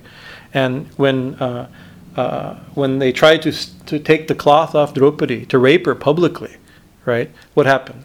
Unlimited cloth protected her. He prayed to Krishna. We know that story, right? Right. But once that scene was over, and she went home with her husband, right? Her husband is uh, um, uh, Yudhisthira, right? The, the the sari came off easily in the bed of her husband, right? What's the difference? Same woman. One, but one was tried. One tried. You tried to possess. The other one, you had a loving relationship, respectful relationship, right? So this is this is the thing. If you if you don't treat Sita properly, or Draupadi properly, or Ma Kali properly, Prakriti prop- properly, right? Everything you lose your everything goes against you. Where now monkeys throwing sticks and rocks can defeat an army of of well disciplined and well chariots. What says chariots, elephants, horses, javelins, trishul, swords, you know, like they can defeat. Usually when you're saying mm. about the law of the jungle and civilized, mm. but in that image, mm. Ravana with his golden temples and all yes, this, it looks like civilization. He looks like civilization. And Ra with his matted yes. hair and tree bark and monkeys. Yeah, yeah. The simple simple like life of Ravana and simple, the simple purity. But also, if you go back to the story of Ali and Sugriva, right, they were also following the law of the jungle. Right, but upon Ram, Ram uh, also playing a little bit in the law of the jungle, he civilized the Vananas, right? Also, and so they, out of devotion to Ram, by contact of Ram, they became civilized and fought to to save Sita, right? Actually, when uh, uh, uh, Sugriva, when Ram killed Vali, Ram killed Vali, right? Yeah, and uh, uh, Sugriva, the normal term, would what did Sugriva do? She he married uh, Vali's wife, right? Bali, Bali married Sugriva. Sugriva, uh, Vali, yeah, sorry, sorry, I got him backwards. Vali, when Vali, when Sugriva was killed by Ram, Vali, inst- uh, uh, yes, yes. my brain is a jumble. Vali, uh, uh, normally what they would do is that you'd you'd kill all the children of of, of Sugriva. That's what monkey. Even now, I mean, that's we, we know that monkeys do this, right? But he didn't, because now he came in contact with Ram. And he agreed, I shall not, I shall let my, my, my the sons of my my predecessor, who I, my enemy who I defeated, let them live. I'll, mar- I'll take care of their wives, his wives, and protect the children. Right, that's the beginning. So and now, by, by influence or by the love of Lord Ram, they had a deal, and they began, they searched for, and so now they're fighting on the right side, more cultured side. So this is some of those themes that come. Ah. Basically, it's dharma and adharma. They're, they're here, here it's not dharma and adharma. It's dharma and no dharma.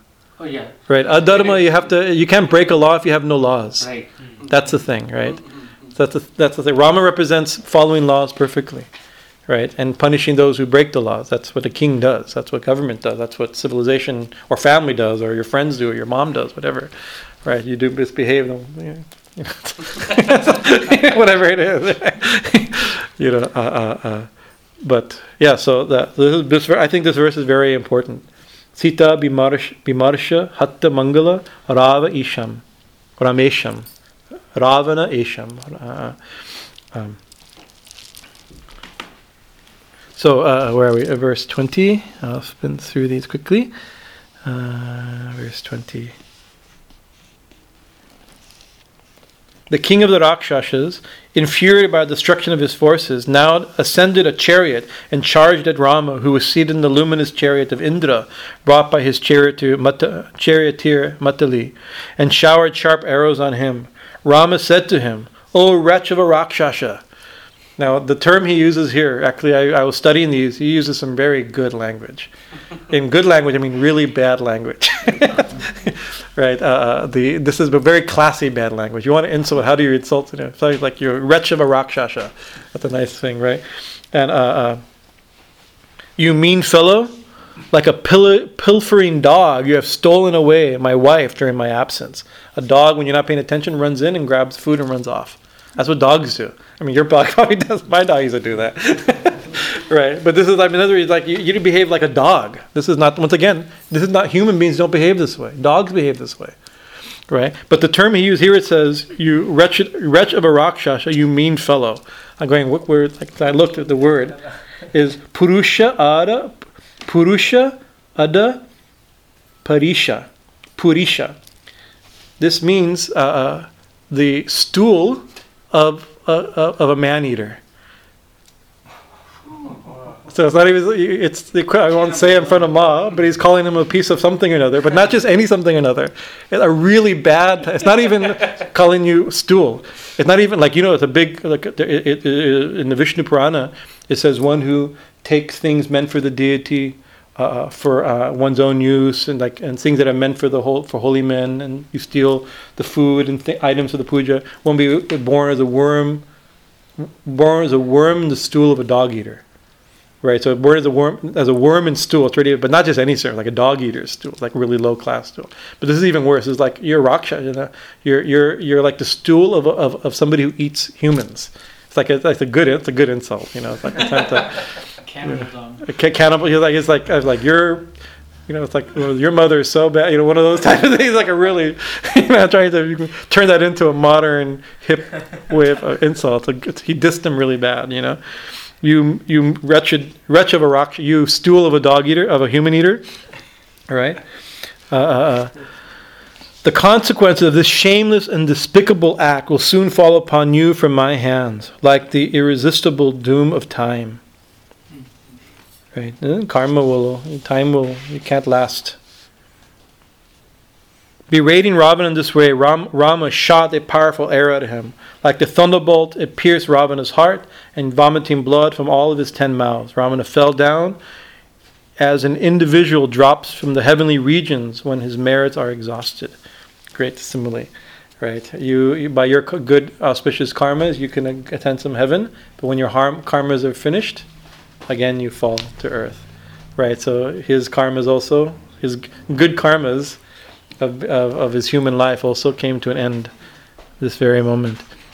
All the world cried, Jai ho, alas, alas, at this. Now hundreds of Rakshasa women headed by Mandodari came out of the city weeping and wailing. They cried aloud, beating their breasts as they clung to the bodies of their husbands and other relatives who met their deaths from the arrows of Lakshman. They wailed, O Ravana, the terror of all the world, alas, you are half, we are half dead. Without you, what would be the fate of Lanka, now under the attack of enemies? O Great One, actually this is a reference, you're thinking, we're half dead. Without you, what will happen to us? What happens when a king is killed? His wives are usually stolen or killed. Right, so it's like without without the husband, without, you know, that, you know, this happens even in modern day warfare, right?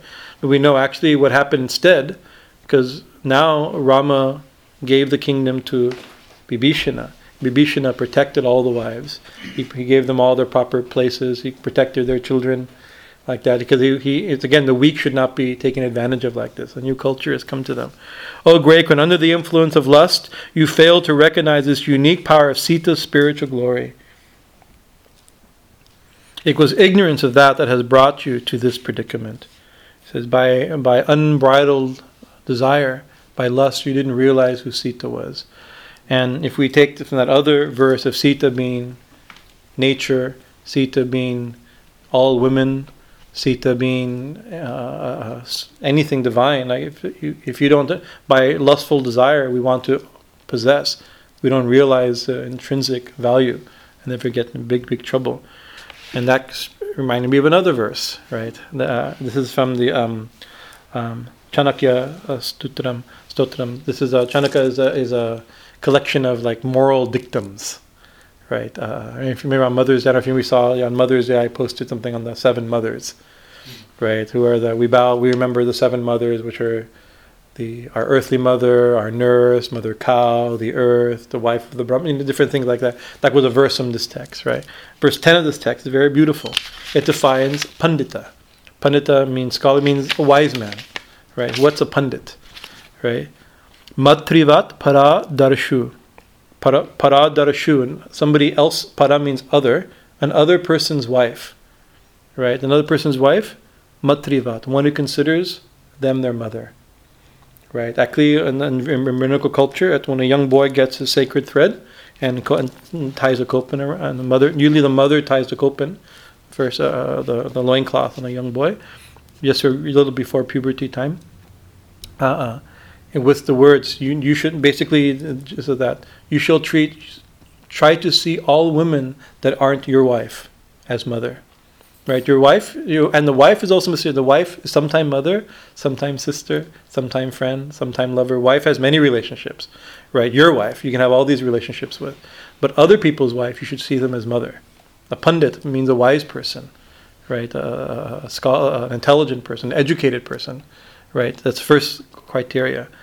Matrivat para darshu, para dvareshu, lost, lostravat, and other people's money, other people's property, you should see like earth.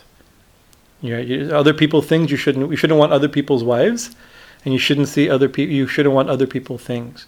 Prabhupada even went deeper. So you should treat other people's things like stool. Right? You should not want. I mean, the idea of stealing people's things is very. Uh, he used all that type of language quite quite a bit, right? Uh, at least it's not, not like the stool of a human eater or something like this, but it's not that bad. But but you know, in other words, and so another person's wife, your mother, oh, ma, jai ma, mother. You think you know, you ask, so you have an affectionate uh, uh, dealing with, and earth. These is just you know you don't try to possess. Once again, we try to possess earth also, right? That's already a mistake. Atmavat sarvabhuteshu. And you should you should treat you should treat other people's wives as your mother, as mother, other people's things as earth, and other beings. Sarva bhuteshu, all beings. How? Atmavat, like your own self. What a beautiful. It says uh, yat uh, pasyatisha panditaha. Such a person is a pandit. That's education. Right. It's a beautiful, beautiful way. This is this is the two cultures. That's not modern culture, right? We don't even treat our own mothers as mothers. What to speak of other people, like, right? Uh, uh, uh, uh. And other people, anyways, you can see the the, the, the difference, right?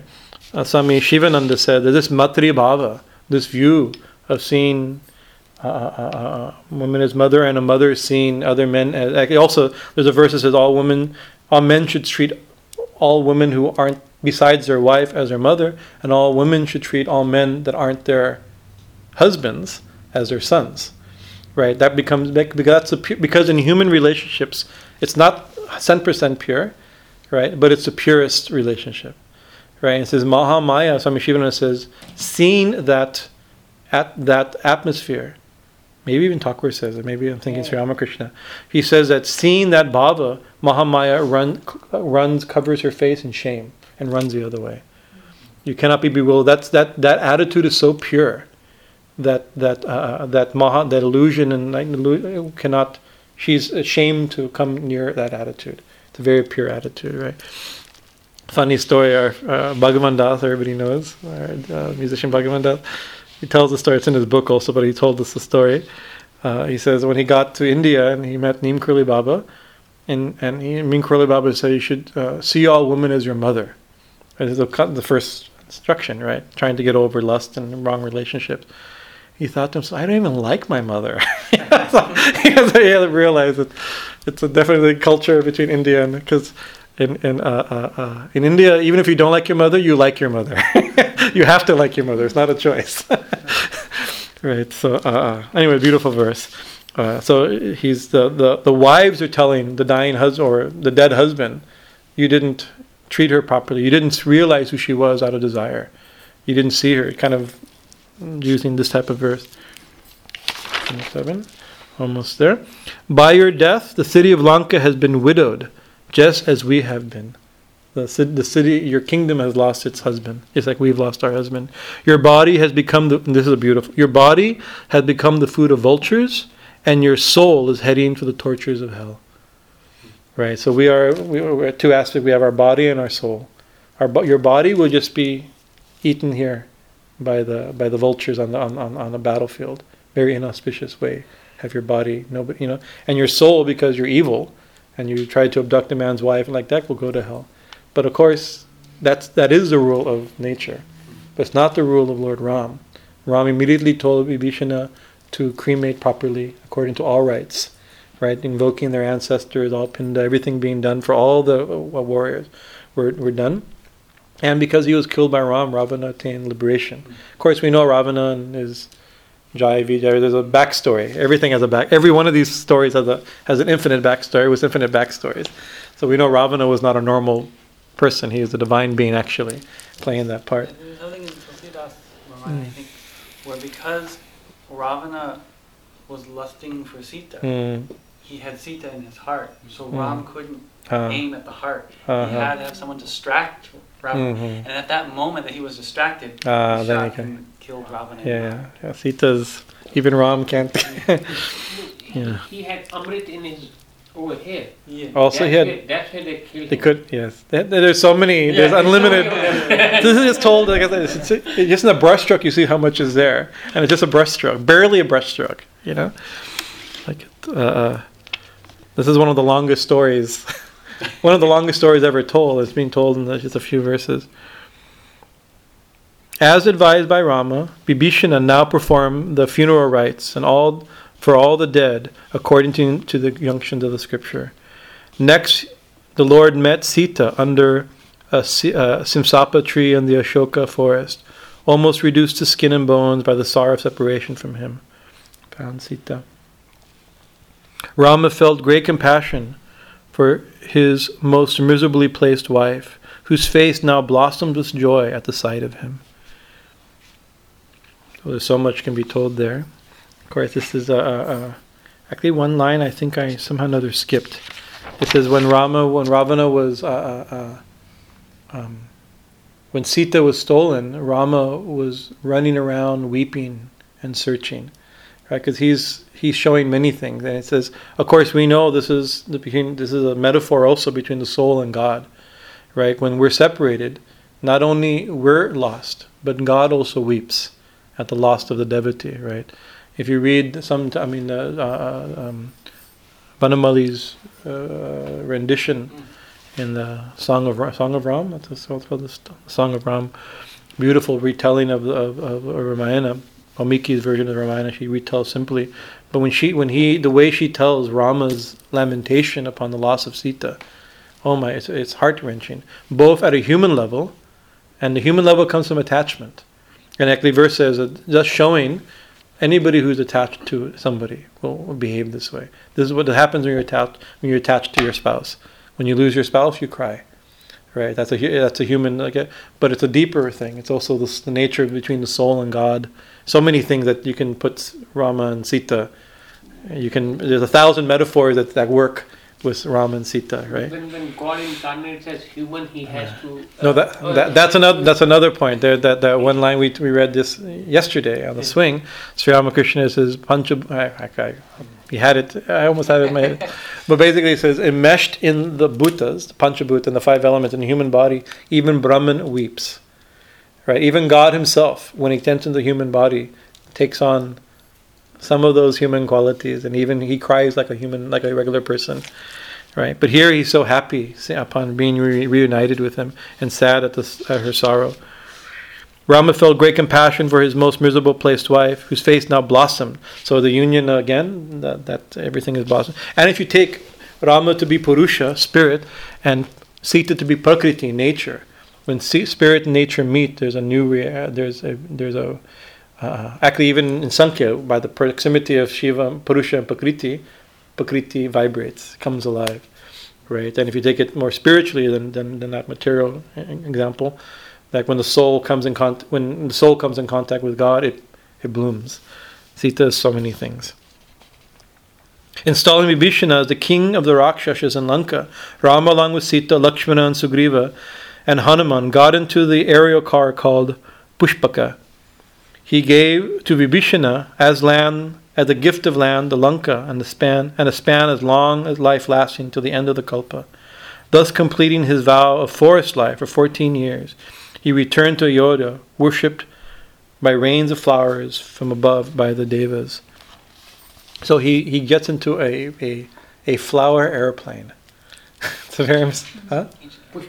Ancient, uh, you can read about it, you can watch about it on the great documentary channel called History Channel, which is really ridiculous. But anyways, uh, uh, uh, uh, uh, we call this pornographic archaeology. This is this channel as it's become. But um, actually, who knows what this... There's, there's ancient uh, uh, texts that described flying... ships. Rama is a classic example of, of flying on something like this, right? And uh, uh, my Guruji, Swami Vishedevananda, he told me when I was young, and I'd read the Mahabharata and Ramayana, and I think, oh, the, the flying ship that he flew, he flew from Lanka to Ayodhya, right? That's fictitious. These are just shows that these are just fictitious stories. He dismissed them. He says, but then, then in, my, in that same life, I flew to America, across the ocean. Because in his youth, he lived almost one hundred years. There was, planes were not a reality to him. But he, he, he himself flew to America on a, on a plane uh, eleven, twelve times. He says, just see, you never know what's in the text. We never know what these things mean. They're things that, forgotten things or imagined things, who knows what it, but everything is there. Everything, and there's a, there's a line at the, at the, at, in the beginning of Mahabharata, is anything you find here, you'll find in the world. Anything you don't find here, you won't find in the world. Right. Anything that exists is here, and if it's not here, it doesn't exist. So even you like, so you come up with something. We just created something. Oh, it's already there. No problem. So this is an example of that. There's so no invention. They just discovered. They, they maybe, maybe it's a, that, that's another thing. It's just, that's a that's a view, very much a view of of, of, of the yoga system. Is everything is simply un- uncovering. Everything is there. It's being uncovered. Right. Actually, that's part of the significance of this human life versus the animal life of the forest. The animal life of a forest is by by by um, by uh, you evolve or by accident, right? By survival of the fittest and like this, right? But in human culture, it's a little different. You begin to, by self-refinement, you unfold. So Swami Vivekananda's quote we were thinking about today, that that uh, relig- it's, religion is the manifestation of the divinity already in in man. Right? We're already divine. We have a potent. We're already the divinity is already, and we do by culture. We bring that divinity out, right? So anyway, so anything, everything's already there. It can be discovered. It's being, dis- it's not being invented. It's being discovered. That's the way. I, my uh, Guruji, he said that you look at, uh, look at. He says the, the scientists, the great scientists, the great great scientists, they're like they're like rishis. They're like the yogis and rishis, right? They like you look at. He, of course, in India, you have a couple of famous. He's like Einstein. He's, everybody knows Einstein, right? He was a great rishi. You look at, you read his life, the amount of concentration he had when he was contemplating the, these big problems, trying to come to solutions, right, to these big problems, right? That he stopped eating, right? Uh, he uh, people would, people call his name, he didn't respond. These are all states of yogic states, right? He had no interest in his in his marriage. His marriage began to almost fall off. He he, he was his only interest is, is just like one. He had such one pointed, and then. Where do you get where? And then he has, and he says he got one sutra, right? E equals mc square, some verse, right? Some, and that's that's an interesting definition of a sutra, right? Some seed of a verse that contains a big idea, right? But so where did he get it from? Nobody he didn't. Nobody told it to him. It was already there. He got it. He discovered it. It was already there. The truth is already there. You have to uncover it. By concentration, he uncovered it, right? So any any any invention, any discovery is somebody. Nobody gave the idea. The idea comes from within, by by you know. And so people do it for all kinds of reasons. A yogi does it for a very specific reason. We're trying to uncover hidden things within, including flower airplanes. There's texts on how to build them, but they're only partial now. So we can. They actually there's some uh, they call Vimana. I think they're called right. Uh, I think there's flying ships. Vimana, Vimana, Vimana. Right, I got the wrong word. And there's a there's whole texts that describe them, but there's texts about those texts, quoting verses from those texts, but the original texts aren't existing anymore. Right, so those partial verses people have done stuff with, and it's, weird things have happened when, you, when they've tried to do things. It's, it's like dealing with all kinds of principles that are that are not fully understood. Uh, uh, where are we here? Let's finish. Uh, uh, he gave, uh, uh, hearing on the way the hymns of praise sung by Indra and the others, he reached his country and, re- and received the sad report that his brother Bharata, out of sorrow for his expulsion, was living on a diet of mere barley cooked in cow urine, wearing only the bark of trees and sleeping on the bare floor. So when he went into exile, when Bharata came back and found out that Rama was put into exile, that he was supposed to be king, he was horrified. And he said, "Where? How?" And then, of course, there's many. He went and met with him. There's many in between stories told, but the end result was that he he never he he ruled in Rama's absence, but not in the he lived in the forest. He said, "My my lord's in the forest. I shall live in the forest." So he just outside the the the the the, uh, the city, he lived in one small cottage, right? And he says Rama uh, was in bark, right? That was ascetic, so he took off his fine clothes and put on bark. Rama had dreadlocks in the forest, so he dreaded his hair. All right, and then and the on the throne he brought a throne, and instead of sitting on the throne, he put Rama's paduka's shoes, and worship and and and and anything the ministers would come daily from the city, such and such decisions be made. He he'd ask the shoes and the name of the shoes. He'd he he he'd give his answer. He ruled sitting at the base of the throne. And, and Rama, and so this is the tradition of the Paduka Puja, the, the shoes. What are those shoes? Those shoes we also do. We're often padukas are the sign of the guru. We we worship the the sandals of the guru as as guru puja, right? Why the guru? Of course, we have some faith. Oh, this is they touched the lotus feet of my lord. You know, we have some emotional attachment. But pa, shoes are what? Shoes are shoes are what you stand upon, right? That's what you. That's what that hold. That's what you. That's what you stand on is your shoes. So they represent, what What do you sound like? For a guru, it represents tradition, lineage, practice, knowledge. The things that have been, that's what the guru holds. And when you worship the shoes, you're worshiping the guru out of affection, but you're worshiping the principles that makes the guru the guru, the principle. Similarly here, it's the principles of dharma. He's answering. Ram would always answer by dharma. That's what Ram stands upon. He's he's the lord of dharma, right? So by asking the shoes, you're asking the principles of what would Ram... What, what could Rama do? That's a new bumper sticker. What could Rama do? yeah. yeah. What could Rama? So basically, what could Rama? What could, what's the dharmic thing to do? And he gave the best, best of his ability. He'd, he'd rule that way. So this is a there's beautiful scenes here also. Now, on hearing of his brother's arrival, Bharata started from his residence in Nandigrama to receive him fittingly. Accompanied by ministers, leading citizens, and elders, and amidst the auspicious sounds of music, vocal and instrumental, he approached carrying his brother's sandals on his own head. Accompanied by the long train of consisting of expert Vedic scholars chanting the Vedic mantras aloud, of banners with glittering fringes, of gold of gold inlaid chariots yoked with excellent horses and carried gold flagstaffs and equipment, and of guards of golden liver- guards with golden liveries, dance uh, it says leading dancing girls and other retainers. He advanced towards Rama, presented him the royal insignia like ceremonial umbrella and, and fans, and fell at his feet. He placed the sandals before Rama and with palms joined salutations fell prostrate in front of him, his heart melting in love and eyes swimming in tears. And Rama embraced him tight and long, enfolding him with both hands and drenching him with streams of tears. Along with Sita and Lakshmana, Rama made prostrations to holy men, and in return received obeisances from ob, ob, uh, the obeisances from subordinates. It's a beautiful scene when he hugged uh, uh, Bharata.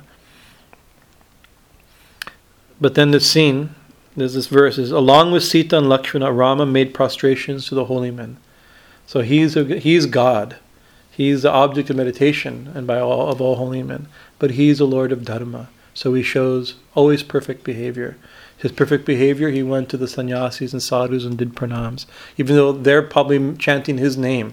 That's what makes him holy, right? But he's perfect.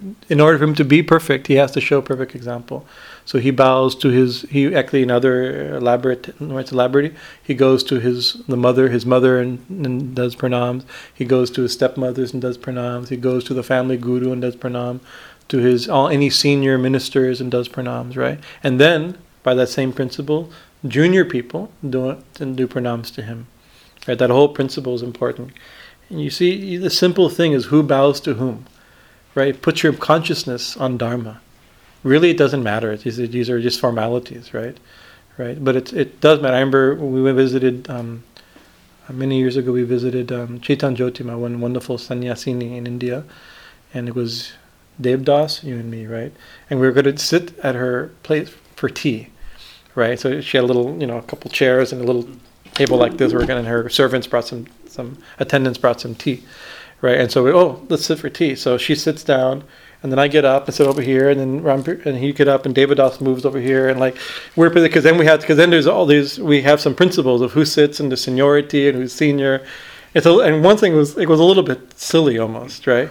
But then she said, just see, right, how these simple principles, seemingly rules, have put your mind on how to respect properly, right? That itself is a divine, that is high culture, how to show proper respect, right? Because usually, because she's used, to, she's actually used to Westerners coming and not knowing any of these things. So she was like a little amazed that we were doing the shuffle, making sure everybody was sitting in the proper place, right? So these things are, they're they're they're not all important, but they're very important. They protect, they protect high culture, respect, the ways of showing respect, you know. Important. Even Ram shows proper respect, and he's God. He's establishing dharma by. He's a, by example. Yeah, that's we'll end end with that very verse. Oh. He, that he teaches by example. Seeing the Lord return after fourteen years of absence, the residents of Uttara Uttarakoshala were caught in in, in in the ecstasy of joy, and rained flowers and garlands and danced wildly, fluttering their upper garments. She, as he entered Ayodhya, Bharata bore his sandals, Sugriva and Bibhishana held fans on both sides, and Hanuman held a white royal umbrella. We've seen so many paintings of this beautiful scene. Uh, Satrugna carried the bow and arrow, Sita, his water vessel, Angada, his sword, and Jambavan, the leader of the bearers, his golden laid shield. As he s- sat in the Pushpaka vehicle, surrounded by women and extolling uh, uh, uh, hymnists, he looked like the rising moon, whose beauty is enhanced by the surrounding galaxy of stars. After being greeted by all his brothers, he entered the palace with its festive decorations, saluted his mother and stepmother and elder el- and other elders, and was in turn greeted by juniors. Again, same idea. Sita and Lakshmana too, too did likewise on entering the palace. Getting back their sons, their mothers sprang up with an earth- new upsurge of energy, as the senses do when prana returns. They seated them on their laps and bathed them in tears of joy. Even Rama gets bathed in the tears of his mother. Their preceptor, so now their guru, what does he do? He removed the matted locks of Rama according to the injunctions, because Rama, this, this hair is not for kings. This hair is for ascetics. He was living like an ascetic. So they shaved his head and left the Sika properly, and brought him, you know, uh, uh, uh, and bathed him with water brought from the four oceans and the holy rivers, performing the cer- ceremonial bath with the coronation, with the help of elders of the clan, as the celestial teacher Brihaspati did for Indra. Bathed, dressed in silk, and decorated with wreaths, he shone amidst his consort and brothers, who were also similarly bedecked. Prostrating before him, Bharata invited him to the royal throne, and he accepted it. This is when he would sit on his own throne. Like a father, he ruled over his own. This is this is the verse, fifty-one. Rama Raja. So, how did he rule? Now he sits on a throne. What do we call the rule of Ram? Ram Raja. There's a term, there's even a political party by that title, right? Ram Raja is like, this is Ram's rule, the righteous rule, right? We want, and many rule people... Rule like Rama. Rule, rule like Rama. You know, like I, I, on my... Uh, I think maybe, I'm not sure, still on my Facebook thing under political views, Ram Rajya. Many people are like, we want the rule of Rama, right? And it's not that easy. What is the rule of Rama like? What, is the, what does it mean to rule like Rama? This one verse that describes this finds Ram Rajya. Praja swadharma nirata varna ashram gunavita jogopa pitvriyara Pitrivar Ramo Menir Pitram cha, Pitram Chatam. Praja, praja means the people, the the praja, the the the, the, the people of a king is the subjects, the subjects, right? Swadharma nirata. They were very satisfied doing their own duties. They followed their dharma, right? So when Ram ruled, everyone followed their dharma, right? And it says varna ashrama gunanvita. They they followed their according to varna and ashrama, means according to uh, uh, the brahmanas behaved like brahmanas. The sannyasis behaved as sannyasis. Students did their duty and studied. The married people followed the rules of marriage. Everybody followed their nature, their swadharma. Their swadharma is a complicated term. It means your caste dharma and your like that. You have to do your according to it, but also means your real nature, right? Everybody has an intrinsic nature, right? So everybody did what they were supposed to do, and what was their nature? It says uh, gunanvita, by their own their own qualities made them do so. In the proper rulership, everybody does their duty according to the, the principles of the tradition, but they're happy in doing it, right? They're not misplaced. You know what happens with us sometimes is we don't because we it, there's a benefit of not growing up in the varnashram system, right? Is we have a lot of freedom. Sometimes you can get trapped in how you are at birth or something like that, and other people's expectations of you, right? But it also is true that we don't know we're gonna, we don't know what we want to do, right? And people ask, "What do you want to do, grow up?" I don't know. And you're in college. What do you want to do when you go? I don't know. And you get out of college. What do you want to do? I don't know. So it's hard to do your swadharma. It's not easy to do your swadharma. We don't know what to do. So there's some benefit of, of having the, some parameters of that, so that you can. And those parameters are designed to give you some guidance. Societies and family expectation, of course, is there, but for you to bring out your own qualities. Swadharma gunanvita. Jugopa. Jugopa. Pitriva Rama, that Rama, uh, Jugopa means protected them, like a father. So that's the thing. Everybody does their dharma and happy doing their dharma, according to varnashram. And the leader, the king, treats protects everybody as he would his own sons and daughters. And Menira, Menire, and other people considered Pitraram Chatam. They also consider him like their father. Right, so that's the thing. Is you want to, you want to rule like Ram, you have to. But usually, I cannot imagine and superimpose what I think what our our leaders think of us, but probably not as their their loving children. They're not considered as the loving fathers, right? And that's of course a little patriarchal way of thinking of the of, of of leadership like that. But that is the idea of the ancient idea of king, that a king was the father of the nation, right? And everyone's their child. Right, and the child, and when the father disciplines what needs to be disciplined, rewards what needs to be rewarded, make sure everybody's fed, right? Everything, all those things. That's what the government's supposed to do. This is idealized form. This is Ram Rajya, but it only works if everybody's doing their dharma.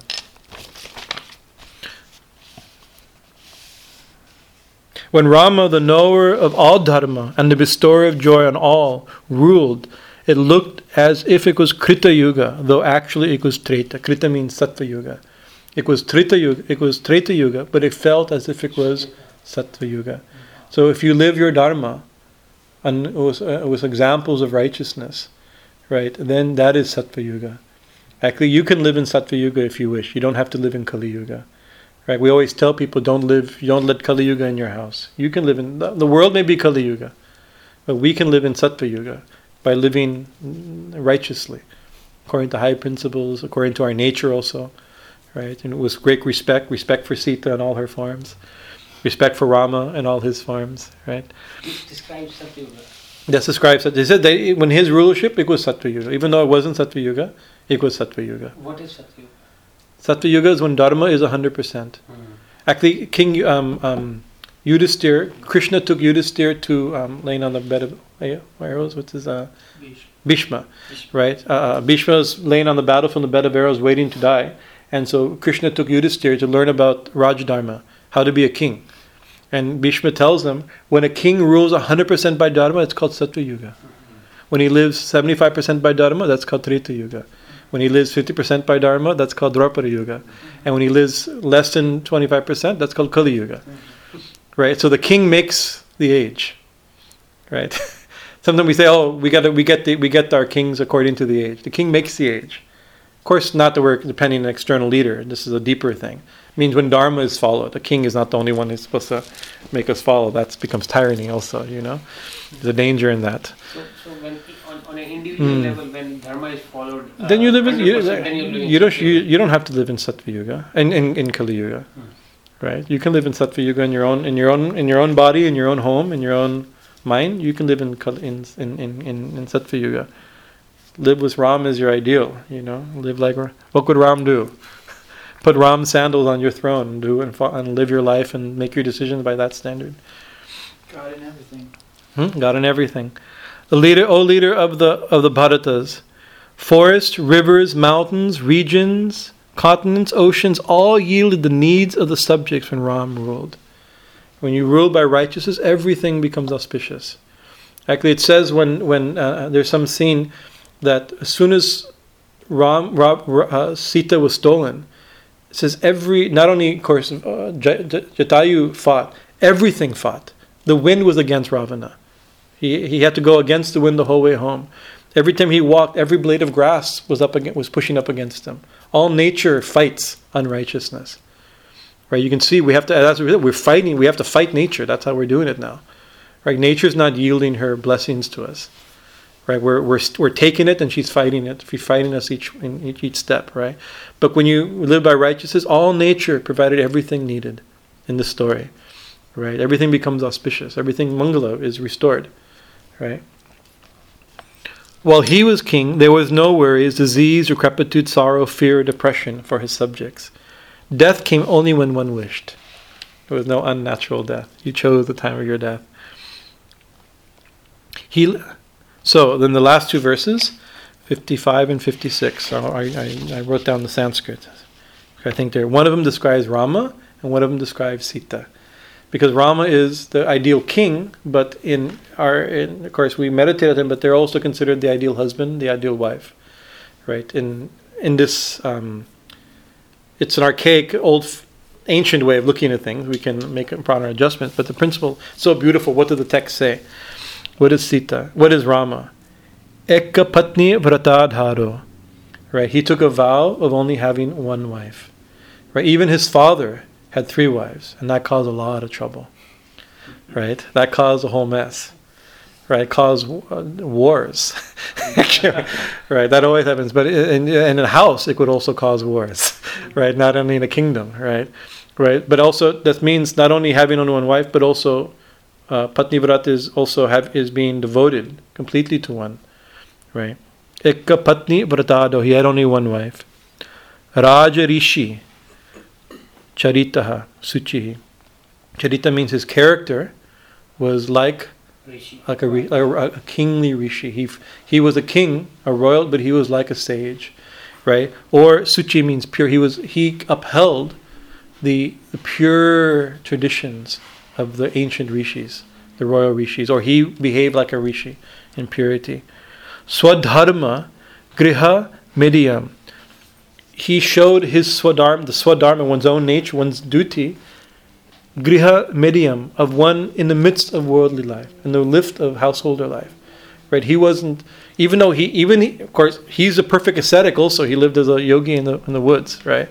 But he lived, he showed as a king, not just as a household, he showed how to be a husband, how to live dharma, how to live your dharma, even in family life. In the midst, actually means in the midst of family life, right? Shikshayam swayam acharat. Shikshayam, by instructing, and swayam archa, and by his own behavior. Right? He didn't just tell people how to, to follow how to follow dharma. He showed it by his own life. And that's the thing. We can have leaders who treat us like think of their of their children, but you look at our leaders. Look at the scandals they get into. Right? Their words are, don't have any power, and their actions are even worse. Right? My Guruji used to say, "Character is everything." If your teacher tell, if your teacher tells you don't drink or smoke, and then you see after school your teacher's drinking and smoking, but his words don't have any power, right? So Ram's words, when he tells people what to do, people listen because he had good character. People could see his own character, right? That's a very simple in, in two in two in two uh, in one sloka, Ram's behavior, right? Ekka patni vratadharo raja rishi charita suchihi swadharma griha mediam Shikshayam Swayam Archayat. Acha, ach, acharyat means acharya, from acharya. Actually, that we get this term acharya means teacher. Acharya means action also. Like brahmacharya, there's action in Brahman, right? Sadacharya, pure conduct. It means conduct, right? Acharya is somebody who teaches by his example, not by his words, right? We use, we can give, nowadays you can give somebody the title acharya, right? But what's their life? Is their life a perfect example, right? You can, you can go by so many, by learning the Vedas, you can be Vedacharya, right? That's the term. I've mastered the, I've memorized Rig Veda, I'm Veda, Rig Veda acharya. It means I can t- qualify to teach it. But acharya is a big term. It's the highest term. It's used uh, uh, simply nowadays, but it's a very high term, acharya. One whose teachings, by his own teachings, he varies teaching. Now, Sita. Premana nuvrita, nuvrita, vritya. Premana was great love. Anuvrita, she served with great love. Right. Her nature was to serve her husband, her, her lord, with great love. Shilena, and her behavior was very pure, very good behavior, right? Pras, prascharya avanta sati. She always she had uh, um, she uh, worshipped with great respect, humbly. Uh, sati, she was and very uh, chaste. Bhiya Hriya. Bhiya means fear, but doesn't she didn't fear Ram, right? Here it means like respect. You don't want to disappoint. Like it's like you don't feel like you shouldn't. You don't fear your teacher. You don't fear your mom and dad. You, you really you fear disappointing them. That keeps you behaving nicely, right? You know, it's that type of that type of fear. It's out of respect. You don't want to uh, disappoint. You don't want to like I, my Guruji said. He says, oh, I, I met my I, I, uh, Handeya Baba, I practiced, he gave me instruction, and I, pra- I, was, I was scared of, of I was scared of my guru, I practiced. But he wasn't scared, his guru was so gentle, simple, holy man, right? He wasn't going to beat him like that, but he was scared of disappointing, right? He's, he, he, I don't want to disappoint his expectation, so I practice like anything, right? That that, that That's Bhiya Hriya. Hriya means very um, um, um, modest, I guess is the best way, or... Uh, shy or modest, her nature, you know, it's an old. And then Bhavagna, he, she knew his mood. She understood Ram, right? You know, she, in the opening verse that they were similar in so many ways. They understood each other, right? They were matched that way, right? He behaved like a good king and a good husband, right? And a good example for, for her, for the family, the king, as an as a son, as a king, as a husband. Up to this point. Before we end the story here, everything's fine. It gets a little more complicated next week. Right? Uh, uh, but uh, but she, uh, um, yeah, she, he, he, she understood what he, who he was, he understood what he, what he uh, what he needed, understood his inner mood, right? Bhartu sita haram manaha.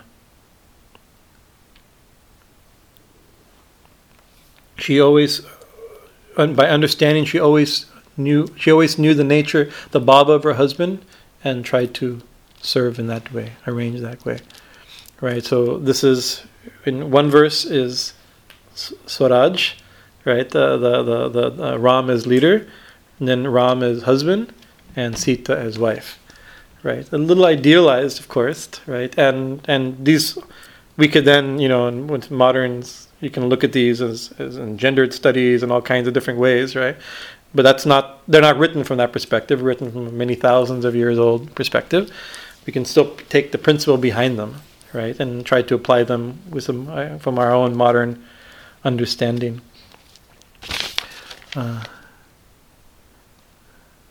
she wa- uh, well, actually, uh, modesty, uh, could behave modesty. She actually, by doing this, uh, Bharata Sita Haram, she, the one line it says, she she won his heart. Right, this is the thing that that uh, uh, by this behavior, by this under, by no by no understanding him, he won won him. Right, this is so you can look. I mean, I, I'm sannyasi and I have no experience. Right, not much interest and no experience of these things. Right, both things. Right, and uh, and if I had interest and had experience, I'd probably still be I'd be even worse. even in worse position to give any advice on these. That could be my disqualification on both plans. But uh, uh, you can still take some. You can see a beautiful. Like I, I uh, there's some. I was talking to uh, in India to one lady, very spi- spicy lady, right? Uh, and, and she's like, ah, oh, there. I'm supposed to worship, serve my husband like he's Ram. Right. First, let him be Ram. Then I then I'll treat him like Ram. So my husband's my husband's a drunk, and he's undisciplined, and he's and he is like and he has bad habits. If he becomes like Ram, I worship him like Ram. Right. He wants me to be like Sita. Let him be like Ram. You know. Like, so it takes both. Like it's all like, oh, the women have to be like Sita. The husband should be like Ram also. That brings Sita out, and Sita brings Ram out. You know. That's the secret of the thing. So thank you for your kind attention. Uh, uh, next, uh, I think, do we have an, am I speaking next week, or is that, I think we have one more uh, uh, uh, thing before our summer break, and Swami Chaitananda gives his talks, and I think we're just a little bit, uh, there's a few verses that describe uh, Ram's life as king, and some of those Leela, and then the little complicated, painful Leela of the banishment of Sita and the like, some of those meanings are there. But Hari Om, Tacha Jai Sitaram, Sitaram, Sitaram, Sitaram.